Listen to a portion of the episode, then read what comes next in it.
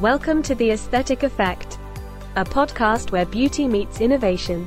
Your host is Flavio from Fiore Aesthetics.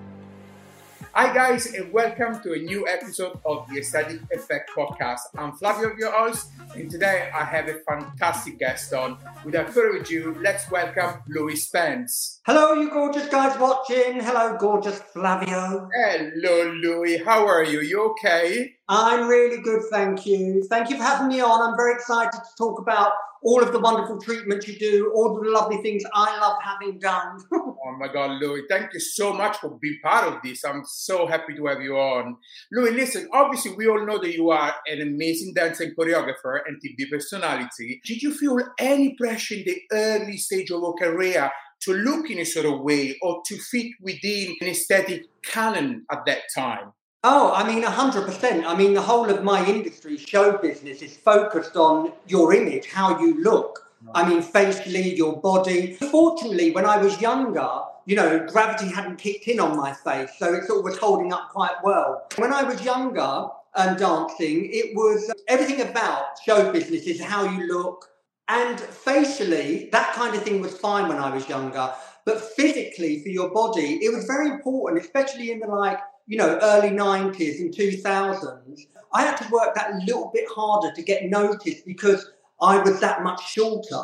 I wouldn't say I felt under pressure, but did what you I feel under pressure, or did you, did you feel the pressure, or you didn't feel the pressure so of it? It wasn't. It was. It was a pressure, but there was there was a certain standard you had to be, and if you felt as though you were falling below that, then you would get pressured in yourself. You know, I think I have more of a pressure now, Absolutely. being older knowing that I had a physicality that was so natural and just, you know, I went to the gym, I'd just pump up, I could eat what I wanted, and I thought that I would never gain weight. I would never lose my, you know, my waistline, my pecs would never get saggy, you know, I'd never get back fat or belly fat. But unfortunately, when you get to a certain age, no matter how hard you train, how much you diet, there's certain things that just don't go, it's just age. So I find that quite hard to accept. I'm getting much better, but I find that quite hard to accept. And what was the transition? Would you say in between when you when you were? I mean, you're still looking beautiful and young, obviously. Thanks, but well, I mean, obviously- you know, you've given me certain little tweaks in that, darling. So what can I say? but you still. What, what was the transition in between, like when you were fully on as a dancer and choreographer into that transition out of it? Was it quite difficult to transition from that period, or was it like a normal transition that you felt like this is it? Like you know, this is what happens to all of us, even Yeah. like football players or tennis players in general. How was that transition for you? yeah, I mean, I think the same thing, like you're saying, for those kind of sportsmen, for footballers, tennis players, And- for dancers, it's a very short career. We start very young. Like sometimes I started when I was five, four. Wow. So, you know, I did it my whole life. It's very intense, but it's a very short career. So you get to do these amazing things and travel the world.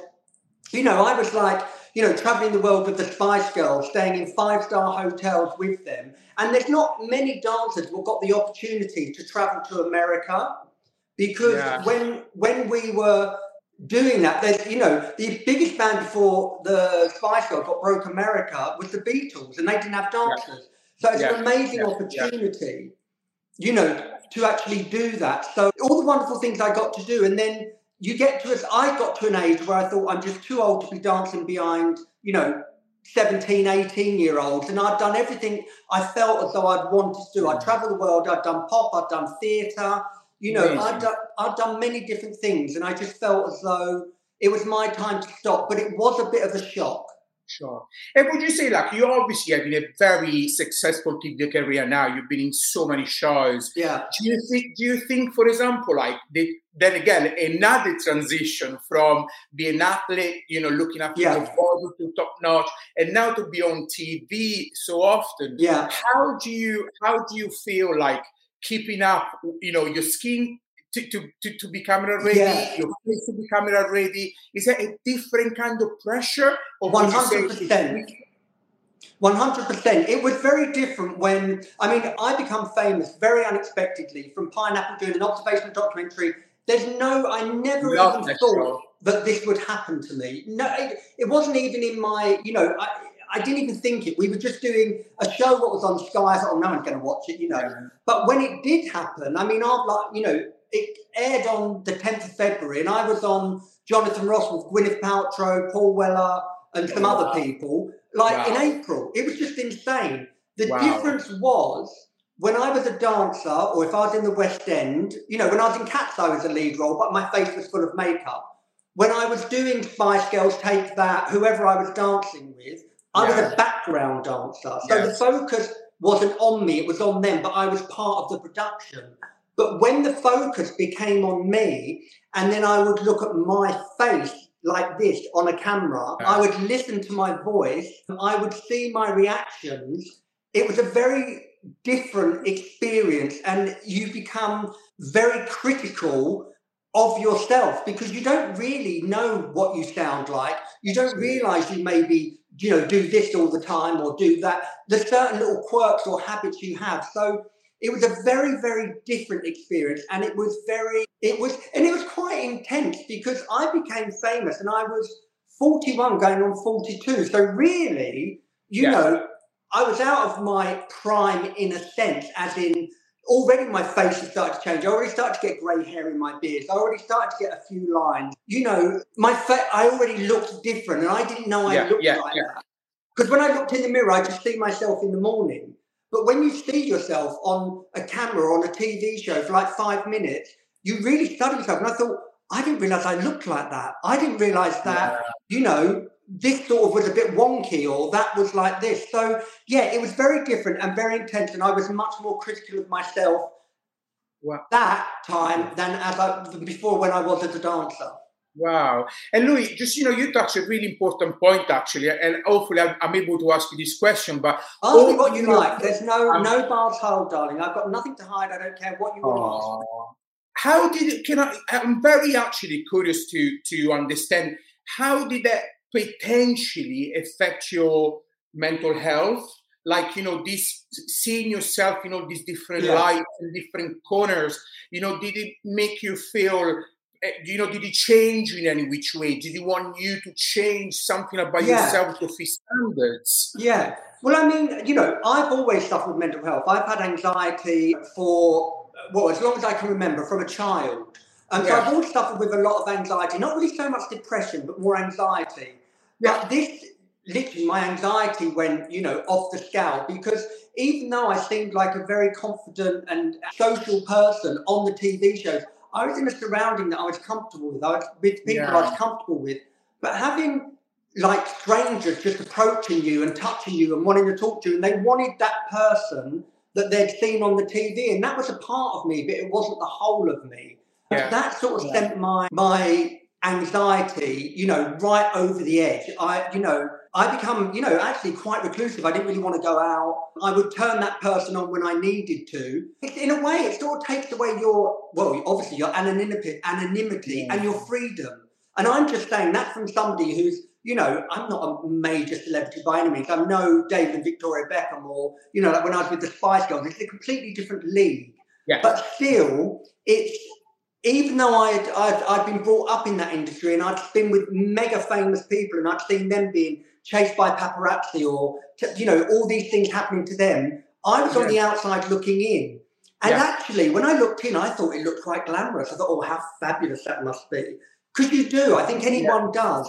But the reality of it, it's not really because, like I say, you lose your you lose your sense of privacy. And listen, I'm I don't care if people want to take photos, come up with me. That's fine. I don't mean it like that because I've been very privileged. What's happened to me has given me a very privileged life. So, you know, I'm not saying that I feel bad for that happened to be poor me. It's given me anxiety because of this. I already had it. It just made it worse. But, you know, on the other hand, I do understand what a privileged life I've been given from the mm-hmm. exposure that I had. And it comes at a price. And that price is you know, I have to accept that if members of the public want to come and speak to me, I have to be polite to them. I have to give them what they want because they have given me so much. Absolutely. If you obviously we know now that you know the social media world, like you know Twitter, Instagram, Facebook, you know everything is out there so quick these days.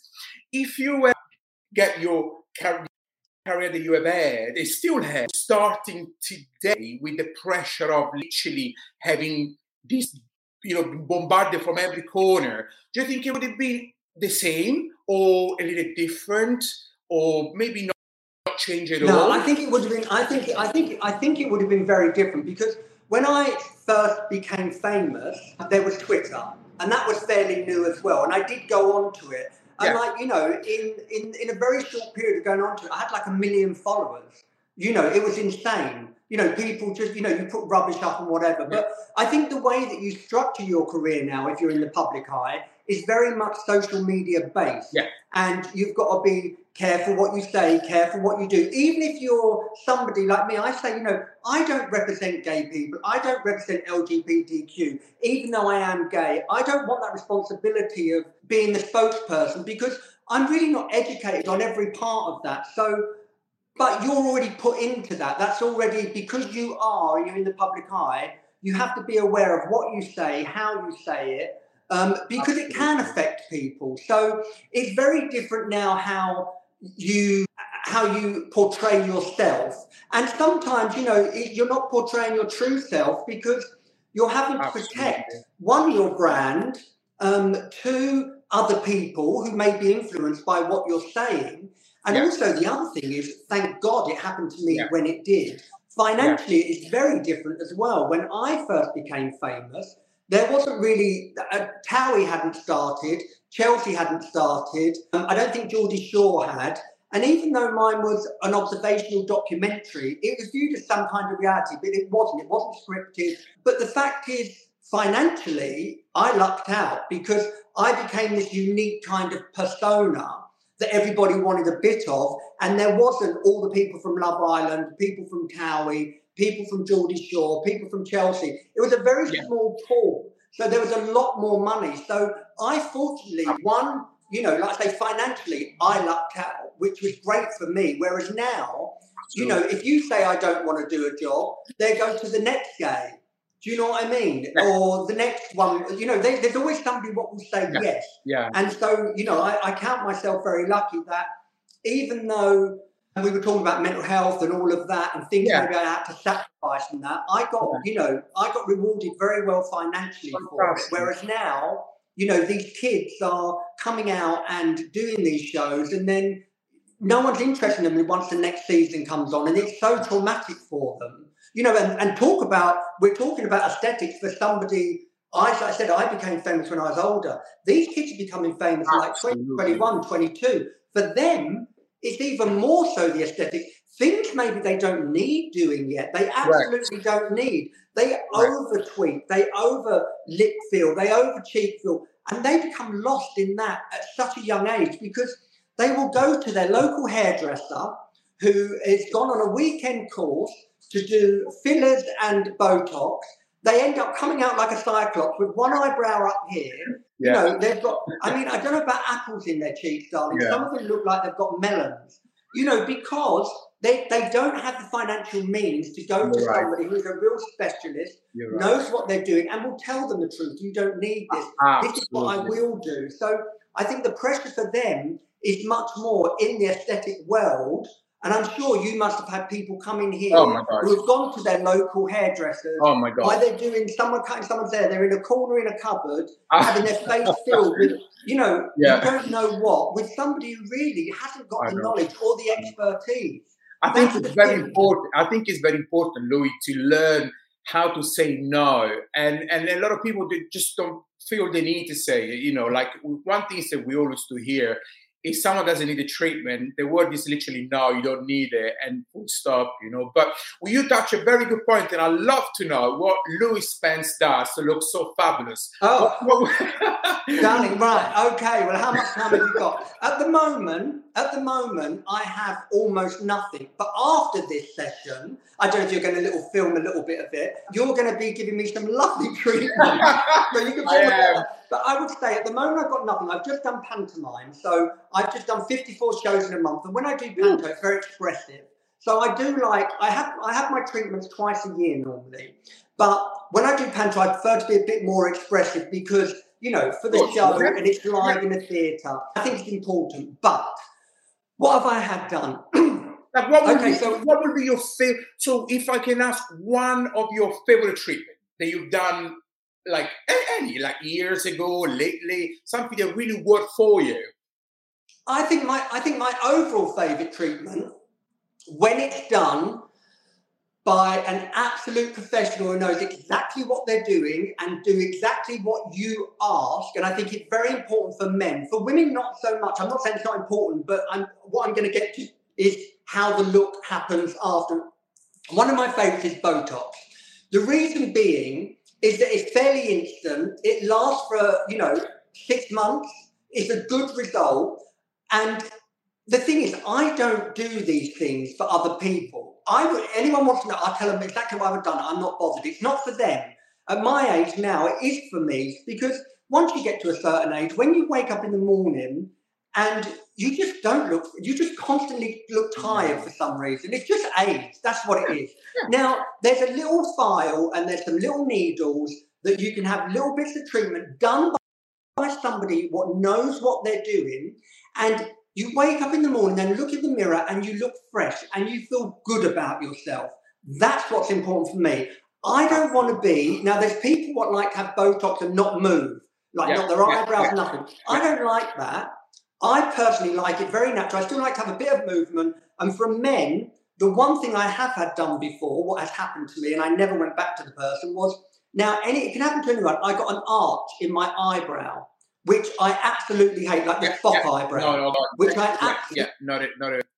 You know, and for me, when I have my Botox, I like when my eyebrows are out. I like to when I like even if I can't lift Yeah. up, I like my eyebrows to stay where they are. Not if I try to lift up. This No, no, no, no, good. you see. So that's why it's important to get something mm. that. So my favorite is my favorite is Botox because, like I said, the convenience is quick. It has great results and it lasts for a long time.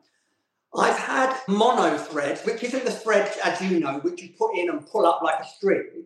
They're like little toothpicks. You know them toothpicks you get, and it has a thread in them, a very fine thread, and you just. You know, I had it all under my chin, all along here. And what I'd explain it as, it's like scaffolding.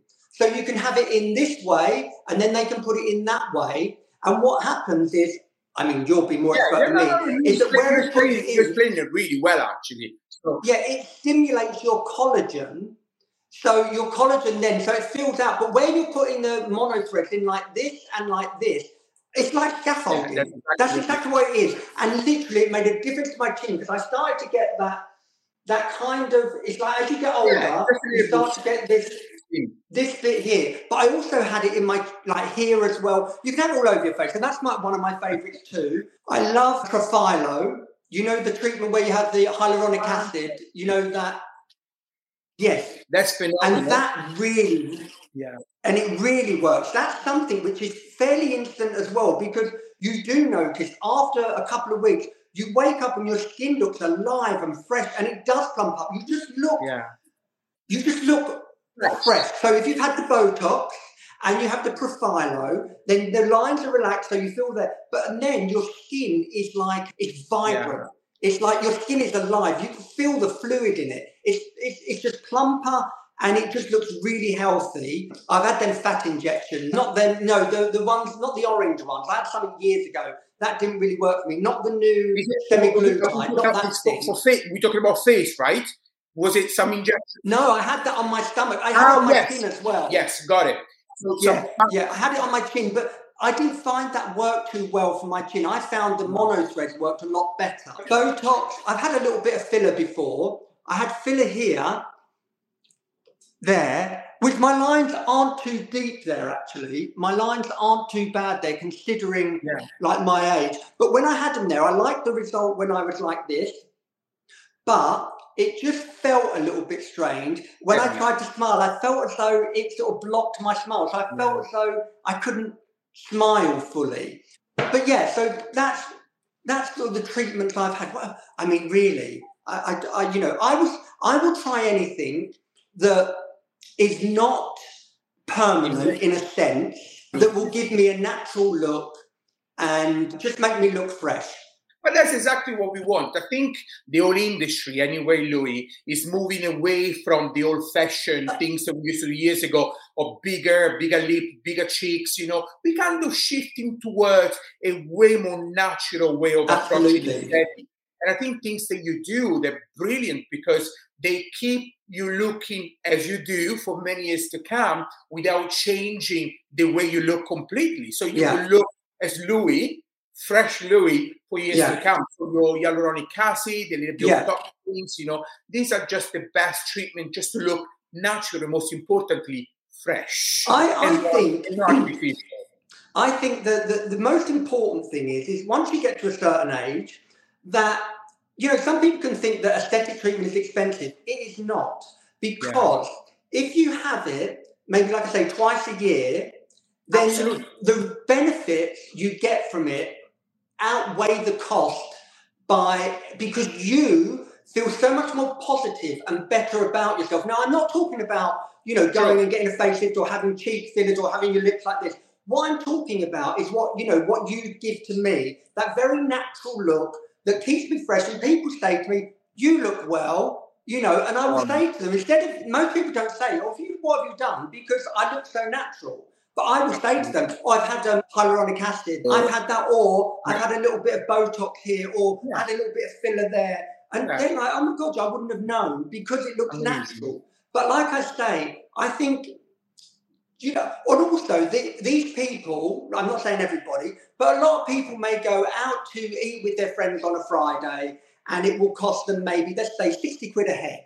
And then they get maybe three I'm being, you know, three bottles of wine a week at six pounds or even ten pounds, that's thirty pounds. Yeah. So you do that over a month, then you know, in one month you could have a treatment that's going to last for six months.